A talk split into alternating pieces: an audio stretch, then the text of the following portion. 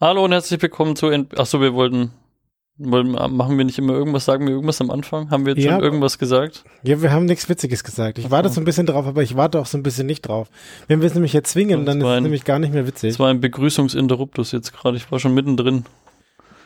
Ähm, Du hast mir einfach ins Ohr begrüßt, oder was? du hast mir direkt, direkt ins Gesicht begrüßt. In your face. Hallo und herzlich willkommen zu Entbehrliches, den Podcast über entbehrliches Wissen aus der Wikipedia. Heute ist die Folge Nummer 48 dran Richtig, 48. und auf der anderen Seite des Tisches sitzt der Flo mit der wunderbaren Vorlesestimme. Hallo, ich bin der Flo, der angeblich eine wunderbare Vorlesestimme hat. Und mir gegenüber sitzt der Flo, der sich durch was Der auch auszeichnet. da ist, der Sidekick des Podcasts. Entbehrlich ist mit Flo und Flo.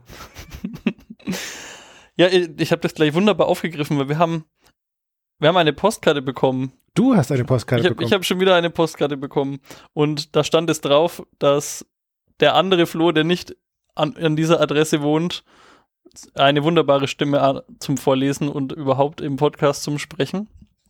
Aber erstmal will ich mich bedanken bei dem Axel, der uns diese Postkarte nämlich geschickt hat. Dankeschön. Und, die, und auch gleichzeitig noch entschuldigen, weil die Postkarte super, super spät angekommen ist, weil ich umgezogen bin und mir hat heute der Nachmieter von meiner alten Wohnung geschrieben, dass ich Post, äh, Fanpost bekommen hätte.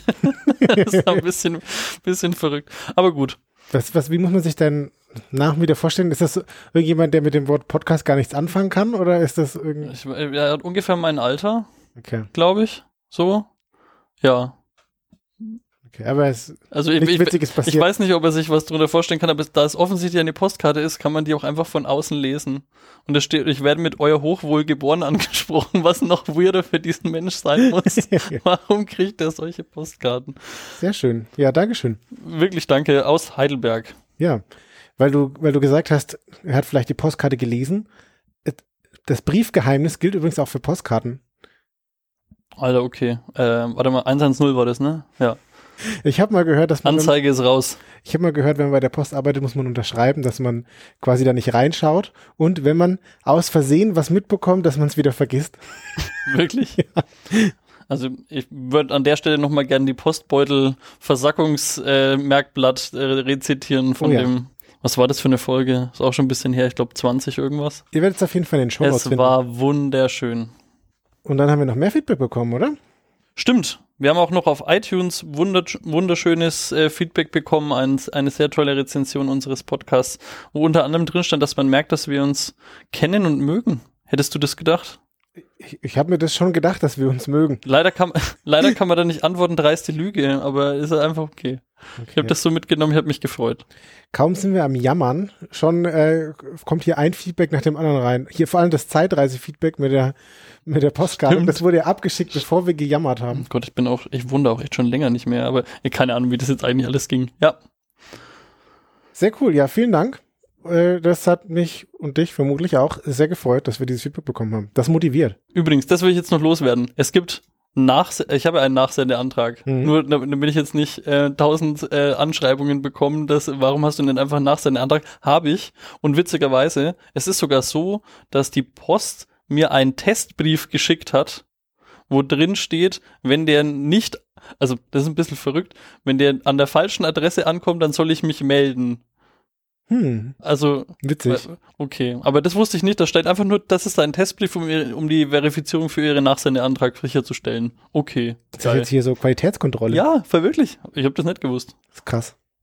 Die neuen Briefmarken, die kann man ja sogar tracken. Ich bin ja, also ich habe ja auch so ein bisschen Postfable. Meinst du die, diese Zahlenkombi, die man auf den Umschlag draufschreiben kann, oder meinst du den Ausdruck Briefmarke, die man selber jetzt ausdrucken kann daheim? Also, wie das mit der Ausdruckbriefmarke ist, weiß ich nicht. Aber es gibt diese neuen Briefmarken, die man so als Zehnerbogen oder so kauft mit der Sendung mit der Maus oder irgendeine Be- Persönlichkeit. Die haben mittlerweile noch so einen Code. Es, es sieht, es ist so ein bisschen wie ein QR-Code, ist kein, kein QR-Code.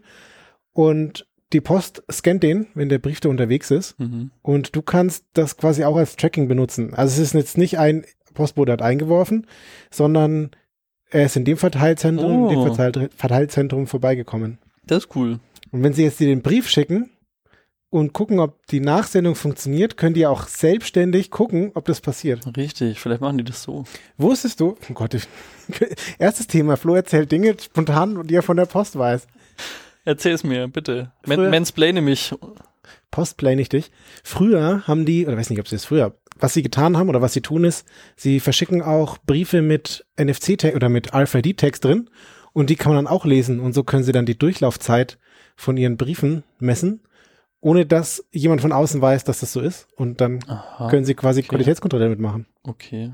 Aber denn, das ist ein, ein eigens dafür angefertigter Brief. Die schummeln das dann nicht irgendwie mit dran ran an den Umschlag, den ich eh bekomme. Nee, nee, nee, das sind eigene Briefe, die sie dann Okay. einfach so verschicken. Okay, krass. Wusste ich auch nicht. Weißt du, was ich dir jetzt noch schicke? Hit it, Joe!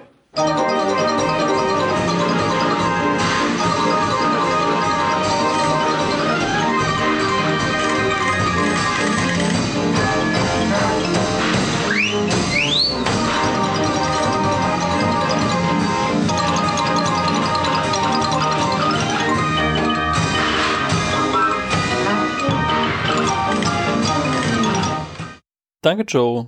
Dankeschön. So, dann ist es mal wieder soweit. Zum 48. Mal hast du wahrscheinlich ein Thema vorbereitet, Flo. Genau, und zwar kommen wir von der Bundespost zur Bundesbank. Ah, Und zwar mein Thema ist der Bundesbank Bunker in Kochem. okay. Und war irgendwann mal wieder nachts zu lange im Internet unterwegs und bin dann auf den Bundesbank Bunker in Kochem gestoßen. Habe ich noch nie gehört. Und das ist eigentlich eine ganz witzige Geschichte oder eine ganz interessante Geschichte. Und zwar ist das oder es war ein streng geheimer äh, Bunker von Überraschung der Bundesbank und der stand in Kochem und das ist in Rheinland-Pfalz und der war davon 1964 bis 1988 und da drin waren 15 Milliarden Mark gelagert. In Papier. Genau, in Papier. Okay. Ich hätte jetzt eher mit Gold gerechnet. Nee, und zwar bewusst Papier, weil wir befinden uns im Kalten Krieg. Und Kalte Krieg von 1947 bis 1989, so zur Einordnung, Und ohne Nachschauen. ohne Nachschauen, ja. Und zwar, das ist der Konflikt der Westmächte gegen den Ostblock, also Westmächte unter Führung der USA und äh, Ostblock unter Führung der Sowjetunion. Und Kalter Krieg heißt, man hat irgendwie so mehr oder weniger unterschwellig äh, die Leute ärgern wollen oder halt böse Dinge getan. Und eine der Befürchtungen war, dass der Gegner ganz viel Falschgeld in Umlauf bringt. Und wenn du jetzt ein Mhm. Land hast und du wirst überschwemmt mit ganz viel Falschgeld, dann verlieren die Leute das Vertrauen in dieses Geld, weil, also wenn auf einmal plötzlich viel mehr Geld da ist, dann hat, dann sinkt der Gegenwert, die dieses Geld hat. So, wenn jetzt einfach jeder doppelt Ist so das viel. ein valider Angriff auf das System Währung, dass du so viel Scheiß in Umlauf bringst, dass das nicht mehr hinhaut? Ja, also wenn, das ist ja, also das ist ja wie bei allem, du musst da nicht dran glauben. Und wenn du dafür sorgst, dass die Leute nicht mehr dran glauben, dann funktioniert es nicht mehr. So, also das Papier sorgt nicht dafür, dass du satt bist. Das Papier sorgt dafür, dass du dir was zu essen kaufen kannst und dir, mit dir tauscht jemand das Geld nur gegen Essen, weil er weiß, dass er dafür dann was zu trinken kaufen kann oder was auch immer. Jetzt BWL Ja. für Anfänger. Ja, ja, ja, okay. Und wenn du nur Geldentwertung hast, dann gibt es dann so eine Hyperinflation. Also Inflation hat man normalerweise, da wird das Geld immer ein bisschen weniger wert oder Dinge werden ein bisschen teurer. Das hatten wir auch schon mal bei unserer Folge mit dem Geld, das sich selbst entwertet. An, an meinem inneren Auge ziehen gerade auch alle unsere Folgen vorbei, die mir schon irgendwas mal mit Währung, weil du hattest schon die Freiwährung und Genau. wir hatten auch schon diese Steinwährung. Ja. Ja. ja, der neue ETF-Podcast entbehrlich ist, würde ich sagen. Ja, witzigerweise haben wir uns ja vor der Aufnahme noch über Bitcoin und über NFTs unterhalten. Also man muss schon wirklich an vieles glauben, Ja, ich glaube nicht an alles. Ähm, sagst du. Die Leute haben aber an Hyperinflation geglaubt. Und jetzt mal zur Einordnung. So eine normale Inflation habe ich mir für Deutschland mal rausgesucht. 2008 hatten wir in Deutschland so eine Inflation von 2,6 Prozent im Jahr. Und 2020 hatten wir eine Inflation von 0,5 Prozent. Und jetzt gibt es keine genaue Definition von Hyperinflation. Aber es gibt so einen äh, Pi mal Daumenwert und da sagt man, wenn man 50 Prozent Inflation pro Monat hat, Ui. äh, Ja, okay. Dann ist das Hyperinflation. Wenn man das auf ein Jahr hochrechnet, dann hat, ist man dabei 13.000 Prozent Inflation im Jahr. So, also das ist dann schon sehr, sehr viel und wir sind da irgendwie super weit davon entfernt. Aber du musst dir überlegen, wenn dein Geld einen Monat später nur noch die Hälfte wert ist, so, das ist kacke. Das willst du irgendwie nicht haben. Und wenn du das schaffst, so ein Land zu destabilisieren, dann kannst du damit halt eine Wirtschaftskrise auslösen. Finde ich super geil. Finde ich wirklich richtig geil. Was macht man jetzt dagegen? Naja, man kann dafür sorgen, dass man das schwerer fälschen kann und pipapo, aber ich sag mal so, da treten Länder gegeneinander an. Also Länder ja. haben das Bedürfnis, sichere Währungen herzustellen und das können manche besser, manche schlechter. Aber wenn du irgendwie all deine Kapazität darauf aufwendest, die, Währung, die fälschungssichere Währung einer anderen, eines anderen Landes nachzumachen, dann äh, kannst du das auch die schaffen. Die Chance ist gut, dass man das schafft, ja. So, und die Lösung dafür ist eine Reservebanknote oder eine Reservewährung. Mhm. Man druckt Banknoten, die jetzt nicht die original deutsche Mark ist, sondern etwas anderes. Das dann nennt man dann auch Mark oder was auch immer, aber es sind andere Banknoten. Deutsche Ersatzmark. Genau. Und so haben sie am 20.01.1959 beschlossen, dass sie jetzt Druckplatten herstellen für diese neue Währung. Und sie nennen diese Währung in Westdeutschland BBK 2. Ich komme gleich noch darauf zurück, warum die 2. Und in West-Berlin, ja, wir hatten Deutschland war geteilt, gab es dann auch eine Serie, das war die Berlin-Serie oder die B-Serie. Finde ich ganz witzig. Das ist wie die B-Seite, wo nicht mehr die gute Musik ist. Ja, und so haben sie Scheine gedruckt, 10, 20, 50, 100 Mark und in Berlin auch 5 Mark. So, keine Ahnung, warum man da jetzt irgendwie so genau unterschieden hat. Vielleicht haben die Berliner irgendwie weniger Geld. Ähm, ja, aber sie haben eine Währung gedruckt, die auch Mark heißt, aber so ein bisschen anders aussieht. Und jetzt hast du eine Währung und da muss ja auch irgendwas drauf. Und das Ganze ist alles streng geheim gewesen. Und sie hatten kurz davor die BBK 1 gedruckt. Also das war die aktuelle neue Währung, die da halt im Umlauf war. Und da gab es einen Designwettbewerb.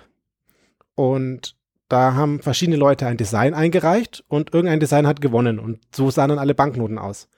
Jetzt hattest du da aber noch so Designs rumliegen. Und wenn du jetzt eine neue Währung generierst. Ist das eine gute Idee, einen Designwettbewerb für die schon vorbereitete Ersatzwährung zu auszurufen? Also so public? Ich hätte das super geheim nee, nee, nee, gehalten. Nee, nee, du hast das, der, die BBK 1, also die echte Währung, ist natürlich öffentlich. Und da gibt es dann eine Ausschreibung, Leute bewerben sich und reichen da Designs ein. So, ich hm. stelle mir das vor, zehn Leute malen da auf Papier irgendwie, wie sie sich die, die Banknoten vorstellen und reichen das ein. Und dann wickelst du das Ganze ab und drückst, druckst deine bekannte Banknote. Dann hast du aber in deinem Brief noch neun weitere, in deinem Ordner hast du noch neun weitere Designvorschläge, so. die übrig sind, die alle verloren haben. Ja. Ja. Und dann sind sie hergegangen und haben einfach die Verliererdesigns Nummer zwei und drei genommen als Vorlage für diese Reservebanknoten. Hast du den Tweet von Nico letztens gesehen, wo es, wo er erzählt hat, dass es äh, die alle Brücken auf den EU, auf den Euro-Währungsscheinen ja. eigentlich ja gar nicht gibt und jetzt gibt's in den Niederlanden, glaube ich, ein Dorf, was all diese Brücken jetzt so nachgebaut hat, damit sie dann sagen können, ihre Brücken sind auf den EU-Geldscheinen. Ja, das finde ich auch großartig. Einfach geil. Sehr, sehr, sehr schön. Aber ich wusste nicht, dass die fiktional sind. Also diese. Doch, mir war das, das war mir das klar. Wusste ich nicht. So, wir haben jetzt also ein Design für unsere alternativen Banknoten und natürlich gab es so prinzipiell Design vor, also bei der Ausschreibung gab es so prinzipielle Vorschläge oder so eine Idee, wie das aussehen könnte. Deswegen sieht jetzt die Reservebanknote auch so ein bisschen ähnlich aus, aber sie ist schon irgendwie klar anders. Und dann gab es auch noch mal quasi die Order, die noch mal in so eine gewisse Richtung zu verändern. Aber wir haben jetzt Design und wir haben jetzt irgendwie Druckplatten. Das heißt, wir können das jetzt drucken. Und dann sind sie äh, 1963 hergegangen. Das war vier Jahre nach dem Beschluss und haben dann Banknoten gedruckt. Und das haben sie dann bis 1974 gemacht, also elf Jahre lang. Jetzt fragt man sich, was, warum haben die denn elf Jahre lang Banknoten gedruckt? Naja, dieses Geld ist dafür da, wenn deine eigentliche Währung Hyperinflation hat und dann wertlos ist, wegen dem ganzen Falschgeld, dann willst du das komplett aus dem Verkehr ziehen und durch diese Ersatzbanknoten ersetzen. Also du sammelst das wie auch immer ein und äh, gibst den neuen Leuten, gibst den Leuten dann nur diese neue Währung, also tauscht halt die Währung aus. Und deswegen muss das auch ungefähr so viel Geld sein, wie auch sonst im Umlauf ist. Weil sonst reicht dir das Geld ja nicht. Also wenn du jetzt dann, äh, keine Ahnung, deine Inflation schon auf äh, alle Milliarden Prozent hoch ist, dann musst du auch die genaue Währung, willst du mir das sagen, dass der Wert genauso hoch sein muss? Also angenommen, du hast halt äh, 15 Milliarden echte Mark ja. im Umlauf und das wird jetzt irgendwie weniger wert und du kannst diese Scheine nicht mehr benutzen, weil keiner der mir vertraut. Und dann musst du hergehen, okay, ich tausche jetzt die Währung aus und dann kannst du nicht sagen, ja, okay, ich habe hier nur 100 Millionen. So, da kriegst, Ach so, ja, das ja. ist nicht genug Mhm. Geld für eine ganze Aber also die Zahl muss dasselbe sein. Wenn es jetzt, nee, sagen wir jetzt einfach 100 Milliarden BBK 1 gibt, muss es auch immer 100 Milliarden BBK 2 geben, nur halt einen anderen Schein. Du kannst jetzt nicht den weniger tauschen. Das Genau. würde keinen Sinn machen anscheinend. Genau, also du, also es gibt ja eine sinnvolle Stückelung und du musst den Leuten auch irgendwie eine sinnvolle Stückelung auch danach anbieten. So, und Mhm, wenn du jetzt irgendwie, ja. also es muss jetzt nicht exakt auf den Cent genau sein, aber du musst so eine grobe Ordnung, Größenordnung auch treffen, weil sonst ergibt es keinen Sinn, wenn du irgendwie nur ein Viertel von dem Geld, was eigentlich im Umlauf ist, Mhm. hast und willst es eintauschen, was machst du dann? Hast du verloren. Und zwar haben sie dann 785 Millionen Banknoten gedruckt. Mhm. Und das entsprach dann 29 Milliarden Mark. Und zwar 25 Milliarden äh, Mark für Westdeutschland und 4 Milliarden Mark für Berlin. Und davon sind dann 15 Milliarden Mark in Cochem in den Bunker gewandert. Der Rest war dann in einem anderen Banktresor bei Frankfurt. Und jetzt habe ich dir nur über was erzählt. Das Szenario ist ja noch so ein bisschen, geht noch ein bisschen weiter. Du bist jetzt in der Krise. Also du hast diese Reservebanknote für den Fall der Mhm. Fälle. Aber das heißt, du bist jetzt, wenn du sie einsetzen musst, bist du jetzt im Krisenfall. Und im Krisenfall, da verkauft dir keiner Brot für ein Stück wertloses Papier. Aber wenn du jetzt Münzen hast, die haben ja auch noch einen Wert an Edelmetall oder so. Und dann passiert es in der Krise, oder das, die Befürchtung war, dass die Leute dann diese Münzen horten und nicht mehr rausrücken, weil die unabhängig vom Nennwert, also das, was draufsteht, hat das Material auch einen Wert. Mhm. Und die Leute fangen dann an, das Kupfer einzuschmelzen und das Kupfer dann zu verkaufen oder zu tauschen. Mhm. Und das ist natürlich der Tod für deine Währung, wenn keiner mehr damit handeln möchte. Deswegen sind sie dann auch hergegangen und haben die Münzen ersetzt durch Bundeskassenscheine. Und das, Bund, die Bundeskassenscheine sind quasi die Münzen als Scheine. Sie sind Ja, dann hergegangen Okay. Ja, ich verstehe es. Ja. und haben dann nochmal Papier gedruckt, das den Münzen entspricht. Und dann gab es 15 und 50 Pfennig Scheine und 1 und 2 Mark Scheine. Aber das finde ich eine super pragmatische Lösung für das Problem. Ja. Also, Und das Ganze ist dann auch so ein bisschen einfacher, weil da ist der Wert hinter einer 5 Cent Scheinmünze ist nicht so hoch. Das heißt, es muss auch nicht so krass fälschungssicher sein. ja. So. Jetzt musst du dir überlegen. Wir haben gesagt, wir haben eine Bundesrepublik Deutschland, die äh, potenziell im Krisenfall ist und ihr ganzes Geld austauschen muss. Und haben deswegen in ihrem Bunker so viel Geld, wie diese ganze Bundesrepublik besitzt, einfach so da liegen. So, das ist dann schon auch so eine, sag ich mal, kritische Masse, kritische Menge an Geld, das du beschützen willst. ja, aber bis zu dem Zeitpunkt, wo der Krisenfall eintritt, ist es ja nur wertloses Papier. Genau. Bis dahin Das ist ist es ja auch geil. Bis dahin ist es komplett wertloses Papier, nur du darfst diese Chance nicht verspielen, weil sonst ist das vorbei mit deinem Plan. Also wenn das Geld in dem, in dem Bunker abhanden kommt, hast du keine Reserve mehr. Aber Genau. das ist dann auch schon alles, was, oder? Was kaputt Genau, geht. aber wenn du, wenn du dir überlegst, dass die Bundesrepublik super viel Angst davor hat, dass Ja, das passiert, okay, ja, dann ist das vielleicht nochmal, dann machen wir das erst recht. Und du willst auch diesen Plan geheim halten, weil angenommen, jeder weiß jetzt, dass da dieses Geld gibt und wie es aussieht, dann kannst du ja auch zweimal falsch Geld drucken als andere Länder. Ja. Und deswegen muss das auch top secret sein. Deswegen war ich so irritiert mit diesem Design-Contest. Ja, aber du musst ja dem Designer, der verloren hat, nicht sagen, dass er gewonnen hatte oder so. Oder im Zweifelsfall sorgst du dafür, dass der die Klappe hält. Ja. Naja, dann haben sie angefangen, diesen Bunker zu bauen. Von 1962 bis 1964. Und zwar hat der Bunker eine Quadratmeterzahl von 1500 Quadratmetern. Ich habe es für dich umgerechnet, das sind 0,21 Fußballfelder. Danke. Und der war dann 30 Meter unter der Erdoberfläche. Ich habe das für dich ausgerechnet, das ist ungefähr die Hälfte von der Breite eines Fußballfeldes. Ja, okay. so, und dann gab es halt unterirdisch so ein Bunker- und Tresorsystem. Und jetzt habe ich ja gesagt, das ist in Kochem, in Rheinland-Pfalz. Wenn du nicht irgendwie super duper Glück hattest, dann hast du noch nie was von Kochem gehört. Ich habe schon mal was von Kochem gehört. Ehrlich? Ja. Es ist ein Ort, der hat 5200 Einwohner. Ähm, Das ist ein kleiner, beschaulicher Ort.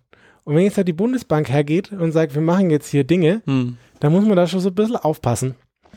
Und was sie gemacht haben, ist, sie haben oberirdisch das Grundstück gehabt von 8700 Quadratmetern, Mhm. 1,22 Fußballfelder, und haben oben ein in Anführungsstrichen Schulungs- und Erholungsheim der Bundesbank draufgebaut. Komplett mitten im Wohngebiet.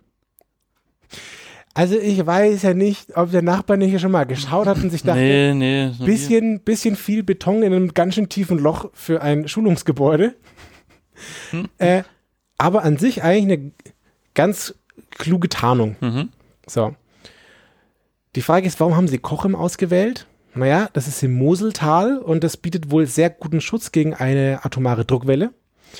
Und es ist 108 Kilometer Luftlinie von Frankfurt und damit ist es mehr oder weniger in der Nähe von Frankfurt, wo das Zentrum der Finanzmacht ist, aber es ist weiter weg vom Osten. Ja, ja so. verstehe. Also du möchtest dein, das war jetzt strategisch gut, gut gelegen. genau. Aber das Witzige ist, das ist jetzt auch schon wieder so, es könnte jetzt wieder nicht anders sein. Ich war in boah, 2020 oder so, so kurz vor Corona nochmal in Trier mit der Freundin. Mhm. Und wir sind an Autobahn entlang gefahren und so und tralala und hin und her.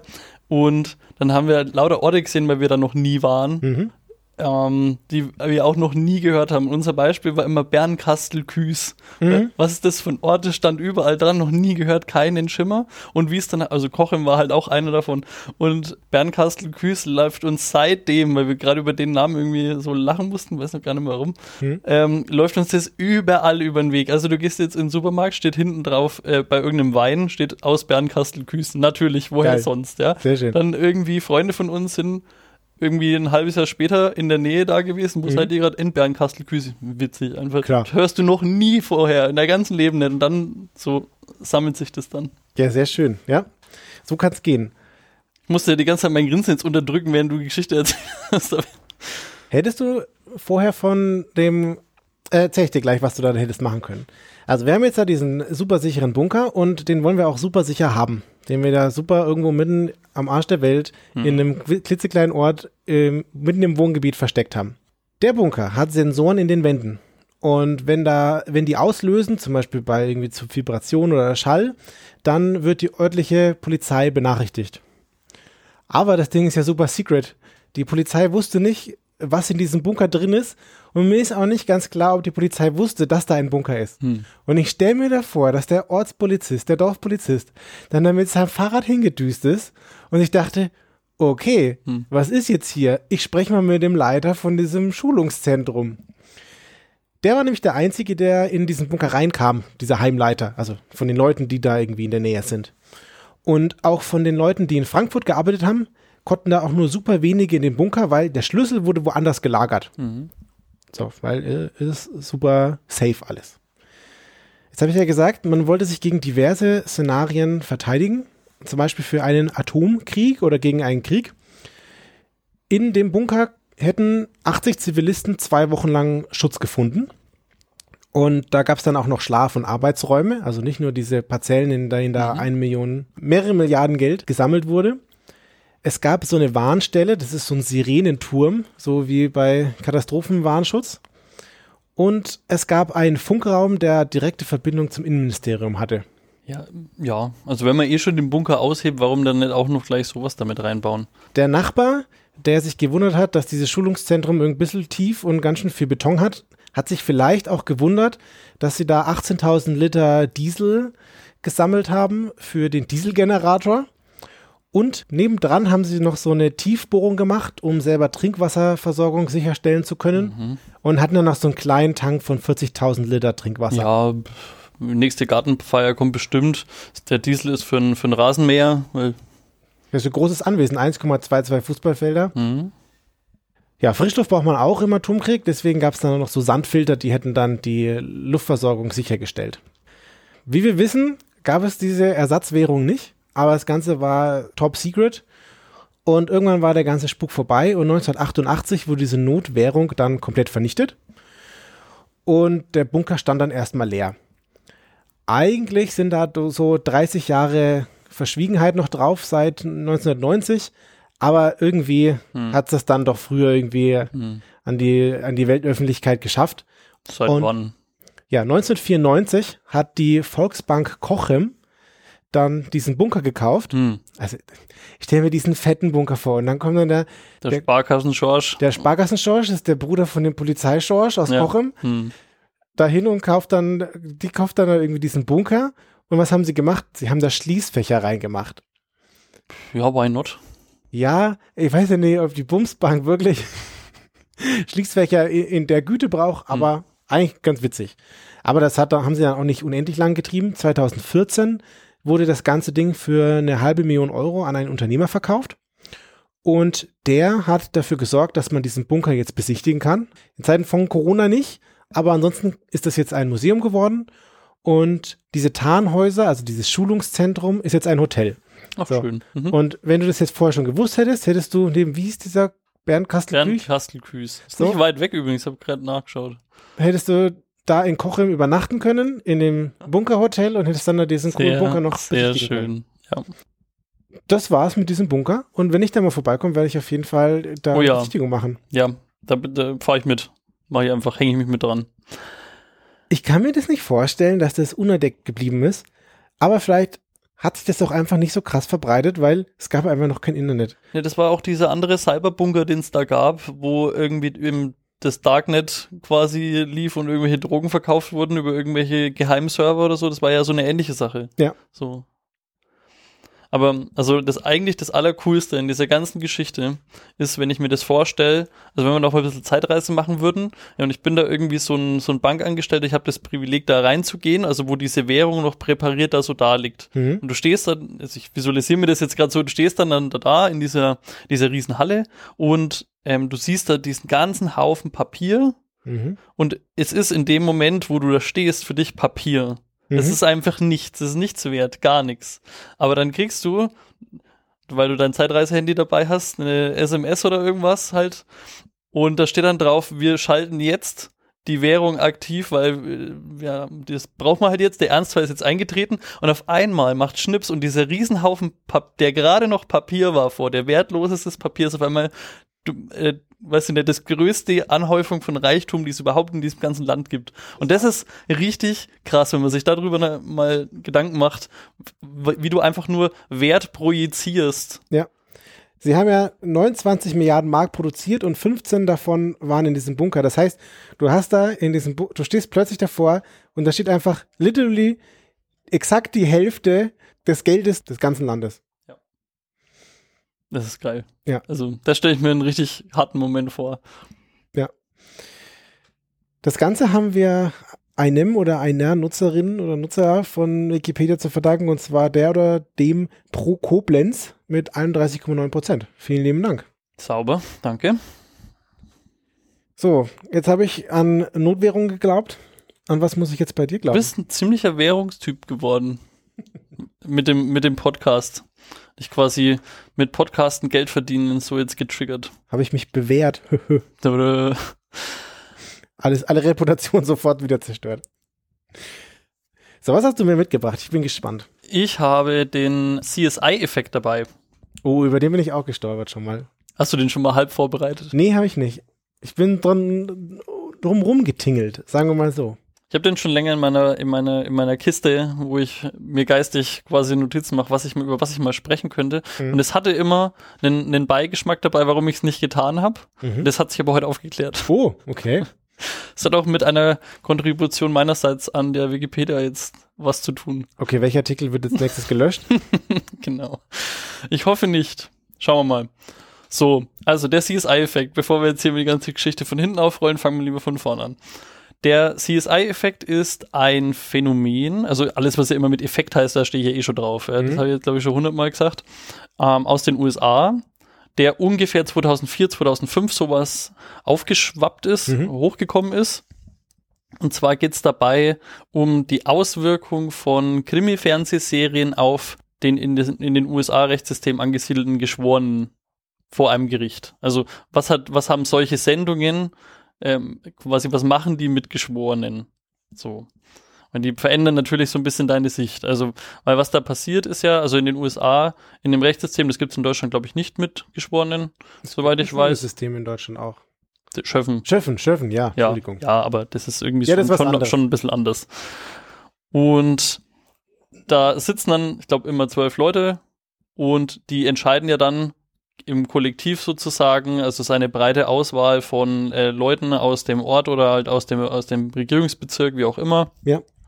Und die entscheiden dann da über einen Fall. So. Und natürlich sind es ähm, Leute, ein Querschnitt der Gesellschaft, in dem gerade verhandelt wird. Ja. Und die sind natürlich alles keine wirklichen Experten im, im Rechtssystem nicht und im, in Ermittlungen nicht und auch im, im sozialen oder keine Motivbewertung, was auch immer. Ähm, all diese Dinge sind für die halt nicht Alltag. So, also ein ganz normaler Zivilist sozusagen. Ja. So, jetzt sitzt aber halt der, der Texas George daheim und schaut halt den ganzen Tag irgendwelche Krimiserien oder äh, was es nicht alles gibt, Navy CIS oder CI, äh, CSI, sonst was. Cyber CSI gibt's auch, habe ich jetzt gelernt. CSI Gott. Cyber. Oh Gott, das, das stelle ich mir, also du musst mir gleich nochmal kurz erzählen, wie diese Serien so funktionieren. Ähm, aber da ist ja eh immer schon so viel Pseudocyber dabei, aber das ist ja ein Pseudocyber auf Steroiden. Ja, ich, ich habe äh, ich hab ein, ein so ein Mini-Beispiel euch schon dabei. So. Und wenn man jetzt natürlich diese Serien, die sind ja alle jetzt nicht auf Fakten basiert und die sind ja auch meistens nie überhaupt passiert, diese ganzen Ta äh, ähm, Taten und so weiter. Und jetzt sitzt man da aber halt abends vor seinem Fernseher und sieht dann da diese Ermittler ihre Arbeit tun und man bekommt als, als Zuschauer einen völlig falschen Eindruck davon, wie Kriminalarbeit oder wie, wie ähm, halt Ermittlungen überhaupt funktionieren und auch wie vor Gericht eine Verhandlung funktioniert. Ja. Und mit dieser Einstellung, da kriegen die dann irgendwann ihren Brief, sie sind jetzt geladen als ähm, Geschworener und dann müssen die sich da hinsetzen und gehen eben mit denselben, äh, mit derselben Erwartungshaltung an den reellen Fall, für den sie jetzt Geschworene sind, halt ran. Da rattern dann gleich schon so Fingerabdrücke durch deren Kopf auf dem Bildschirm. Richtig. Genau das. Also, und der CSI-Effekt beschreibt jetzt quasi, was es, was macht, oder den, den Einfluss von solchen Sendungen auf die Geschworenen. Mhm. Äh, einen sehr großen Bogen gemacht. So.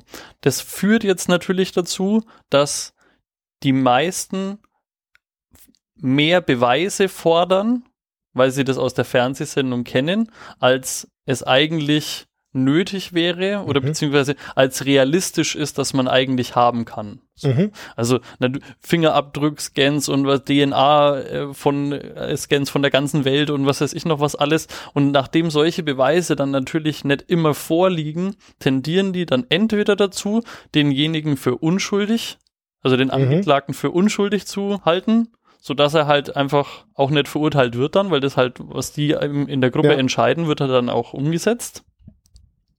Oder dass sie ihn schuldig sprechen unter Missachtung der weiteren Umstände, die eigentlich passiert sind. Also die haben halt, man wirft denen dann halt quasi so, ja, da, da ist ein Fingerabdruck gefunden worden und ein Fingerabdruck, wissen die halt aus ihrer Sendung, ist halt ein todsicheres, in, äh, todsicherer Beweis, dass der das jetzt halt war. Obwohl, keine Ahnung, der arbeitet halt da auch noch nebenher als Friseur und toucht halt eh alles an. Ja. So, das ist halt die andere, das andere Mhm. Extrem, wo das halt schief gehen kann für dich. So. Mhm. Und jetzt gibt's da zum Beispiel halt ein paar Beispiele. Wir haben den, den ganz populären Fall, dass unter Beweismitteln gibt's ja öfter mal Kameras oder so. Und diese super Szene, wenn dann immer die CSI-Ermittler vorm Rechner sitzen und dann kannst du näher ranzoomen. Wir brauchen mehr Pixel und dann Noch mehr vergrößern. Pixel. Noch mehr Pixel. Sie zoomen dann in das Bild rein, anstatt dass die Pixel größer werden, wird es natürlich immer hochauflösender, ist ja klar, weil so funktioniert ja, äh, so funktionieren ja Bilder. Und auch diese Annahme gibt's jetzt dann halt bei dem nicht maximal technisch versierten Geschworenen, der da halt eingeladen wird, der denkt halt, ja, warum schaut ihr, warum zoomt ihr da nicht rein in das Bild? Da Ja. würde man das doch dann sehen. Das dann halt alles zu erklären, ist schwierig erstmal. Genauso völlig daneben sind die Analysedauer. Weil, Mhm. also, wenn du da, keine Ahnung, du hast irgendwie eine Gewalttat, sammelst da irgendwie DNA-Spuren ein und das ist natürlich instant, hast du da die Ergebnisse, wer das jetzt ist. Klar. Freilich, also in der, in der Realität braucht es halt Monate manchmal sogar. Und in der, in der TV-Serie sind es halt einfach Minuten, dann hast du dieses Ergebnis, wer das war und keine Ahnung, auch schon einwandfrei zugeordnet. Ja? Das heißt, da gibt's dann auch immer wieder Mhm. Zuweisungsprobleme.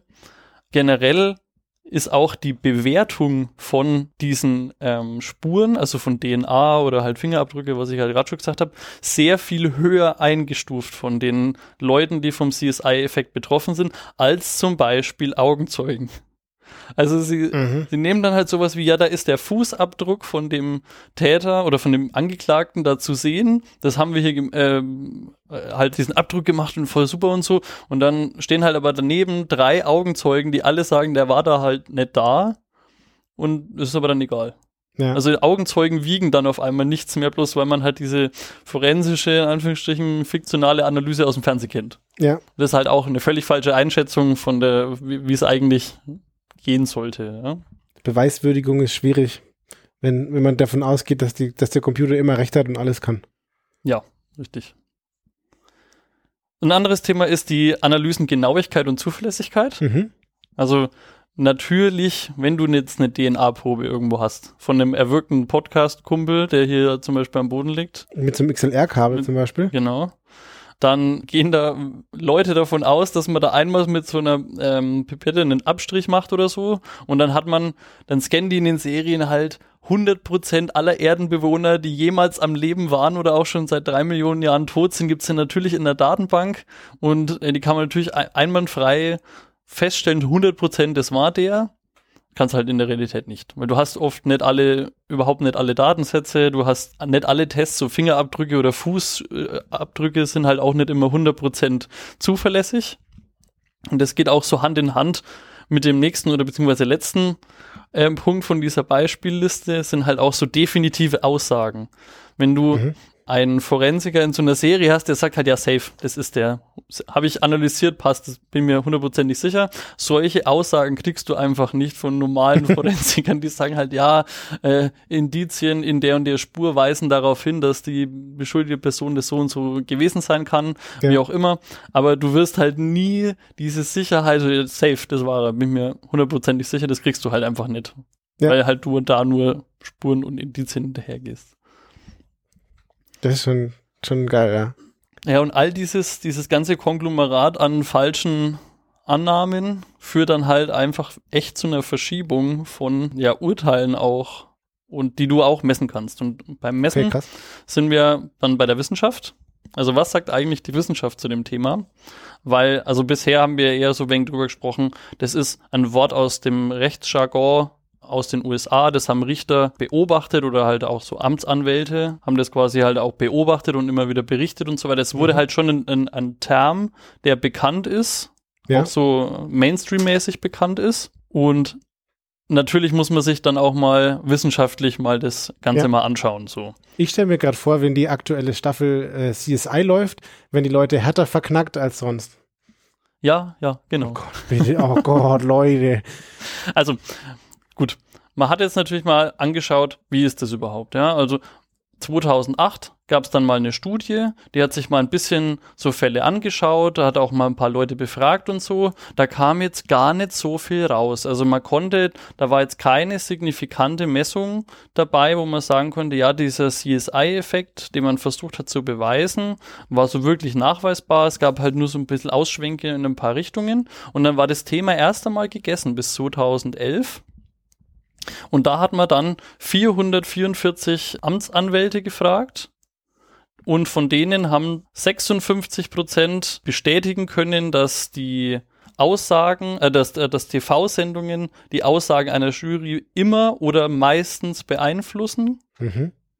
Und 81 Prozent von den befragten Anwälten haben auch gesagt, die Richter werden beeinflusst. Oh nein. Also sie die, die Richter sind sogar mehr beeinflusst durch solche Serien, nach den Aussagen von 400 befragten Fällen und äh, Anwälten. Mhm. Ja, auch Richter. Und das ist ja eigentlich noch trauriger. Ja, das ist krass. So, jetzt gab es dann halt 2015 nochmal eine zweite wissenschaftliche Analyse von dem ganzen Thema. Und auch da wurde das nochmal festgestellt. Also die, die erste, also es, es gibt mehrere Studien zu dem Thema und zwei, die zwei letzten sagen, ja, das ist auf jeden Fall ein, ein nachweisbarer Effekt. Der erste war eher so ein bisschen, ähm, wir sagen wir mal, fragwürdig, mhm. fragwürdig gestaltet. Da gibt es auch ein bisschen Kritik dran. Eigentlich ist das ein, ich will jetzt da gar nicht so tief reingehen, wie, wie sich diese Papers da gegenseitig äh, entweder ja, ausstechen oder widersprechen, je nachdem, wie du das jetzt haben willst. Ich meine, es ist auch keine exakte Wissenschaft, sondern es ist eine Beobachtung, ist, die man versucht zu untermauern. Richtig, es ist immer irgendwie Sozialforschung am Ende und das ist halt nicht, nicht eindeutig. Aber auf was man sich auf jeden Fall einig ist, ist, dass man überprüfen will, wie beeinflussbar ist ein Juror, den ich da raussuche, für TV-Sendungen. Also wie sehr lässt er sich da beeinflussen davon? Und das gab jetzt dann halt natürlich, du wirst ja was dagegen tun gegen diesen ja. Effekt. Und da bin ich jetzt so ein bisschen in, diese, in dieser Trivia-Sektion angekommen, weil man muss jetzt irgendwann was dagegen tun. Wie, wie machen wir das? Mhm. Also die, man kann natürlich jetzt ansetzen bei der Auswahl. Also wenn ich jemanden auswähle, der halt Geschworener werden soll, ähm, befrage ich den entweder oder mache so einen kleinen Test mit dem oder irgendwie sowas, da einfach um zu verstehen, ist das so einer, der jetzt mhm. einfach sagt, ja, wir brauchen hier alle Laser-DNA-Beweise, bevor ich hier irgendwas mache? Piu, piu, piu, ja, Laser, Laser. Genau. Oder ähm, ist es halt ein halbwegs saner Typ so? Leute, die sich als Fans von CSI halt schon im Vornherein schon irgendwie äußern. Also wir kommen uns gleich in zum T-Shirt. In den USA ist das alles immer so einfach. Da kannst du einfach auf das Facebook-Profil von einem Typen draufschauen und wenn der da CSI geliked hat, ist es schon vorbei, irgendwie so gefühlt. Mhm. Also, weißt du, was ich meine? Es ist so einfach, da immer Informationen zusammenzukratzen über die Leute.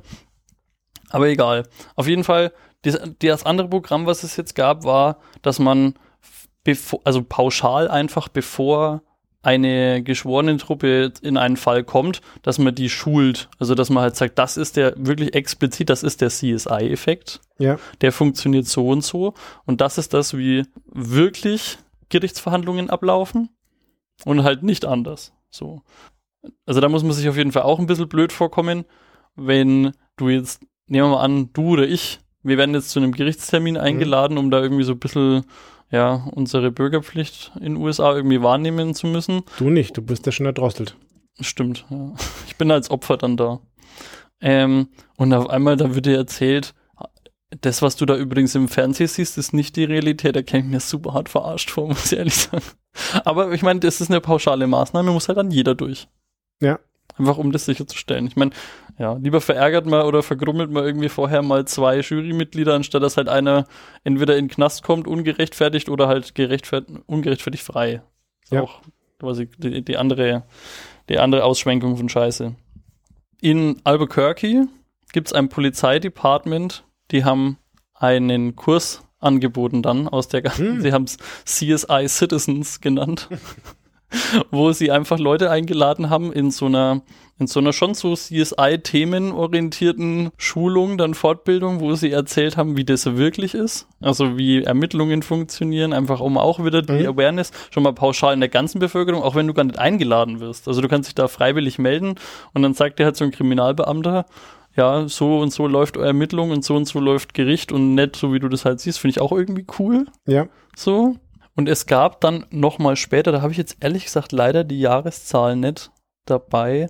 Es gab noch eine Befragung von einer Gruppe äh, von American Legal Professionals wurden da befragt. Mhm. Also alle, die irgendwie was im professionellen Umfeld mit Recht in den USA zu tun haben. Und da haben 80 Prozent davon ausgesagt, dass sie selber schon mal ihr Verhalten wegen einer TV-Sendung in ihrem Fall verändert oder halt, ja, be sich beeinflussen haben lassen durch eine mhm. TV-Sendung. Das sind aber die Professionals. Das ist auch krass. Also, die, da, die sind ja schon vorher geschult gewesen. Ja. Aber es ist halt, das ist schon, das ist schon hart irgendwie. Ja. Jawohl, so. Und das war jetzt auf jeden Fall der CSI-Effekt und die Auswirkung. Also man hat nachgewiesen, es gibt diesen, es gibt diesen Effekt, es wird gelebt, es gibt äh, Countermeasures, also ähm, Gegenmaßnahmen mhm. und das ist ein Problem. Das ist echt krass, ja. Witzig. Ja, oder halt nicht. Oder auch nicht. Ich weiß nicht, ich bin super froh, dass wir dieses Geschworenensystem einfach in Deutschland nicht haben, weil ich, äh, weiß ich nicht, da sitzen zwölf so Hillbillies auf irgendeiner Bank und die sagen dann, ob ich schuldig bin oder nicht, je nachdem, ob ich mich da irgendwie sympathisch oder unsympathisch aufführe. Ich weiß nicht. Ja, es gibt ja diesen Film Die Zwölf Geschworenen, ich habe das gerade mal nebenbei gegoogelt, da gibt es irgendwie auch tausend Versionen davon und ich glaube, das ist dieser Film und da geht es darum, also ich weiß, ich weiß den ganzen Film nicht mehr, aber ich glaube, im Wesentlichen geht es darum, dass die da Geschworene raussuchen für einen Gerichtsfall, um mit der Auswahl der Geschworenen schon mal viel bessere Ausgangschancen zu haben für ihren Mandanten oder andersrum. Ja, ja. Aber ich, da kenne ich aber ehrlich gesagt die Details nicht, wer die auswählt. Also, die wird wohl kaum der Verteidiger auswählen, weil das sind nämlich einfach alle Familienmitglieder von dem Beschuldigten und bin ich fein raus. Also, meine dunkle Erinnerung an den Spielfilm, ja, also, ich weiß nicht, wie, wie sicher das ist.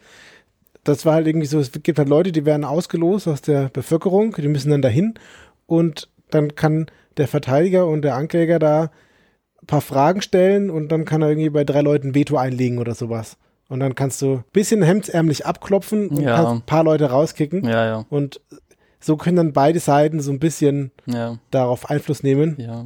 ja, vor allen Dingen, wenn der dann der, keine Ahnung, der eine ist dann der Ex-Mann von der jetzigen Lebenspartnerin vom Beschuldigten oder sowas, weißt du nicht halt irgendwie, dann, ja, dann genau. wirst du so jemanden schon rauswählen. Ja, das stimmt. Auf jeden Fall. Ja. Ich weiß nicht, das ist einfach so super gruselig irgendwie.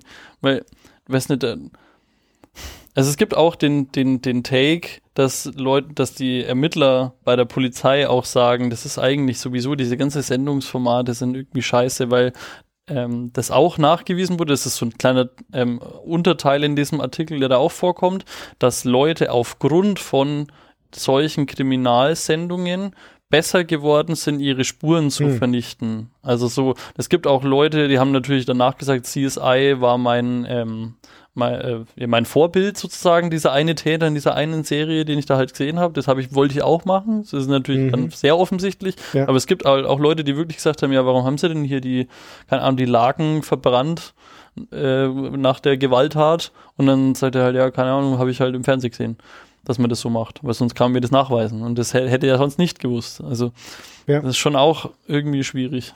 Ich habe einen Kumpel, ich sag mal nicht seinen Namen, der hat mit seiner Freundin äh, regelmäßig Fernsehen geschaut und hat dann immer ihr erzählt, wenn da so Computerdinge waren, sie hat irgendwie nachgefragt und er hat ihr erklärt, was da alles irgendwie Quatsch dran ist. Hm. Und jetzt können, kann sie das nicht mehr gucken, weil sie alles ganz furchtbar findet.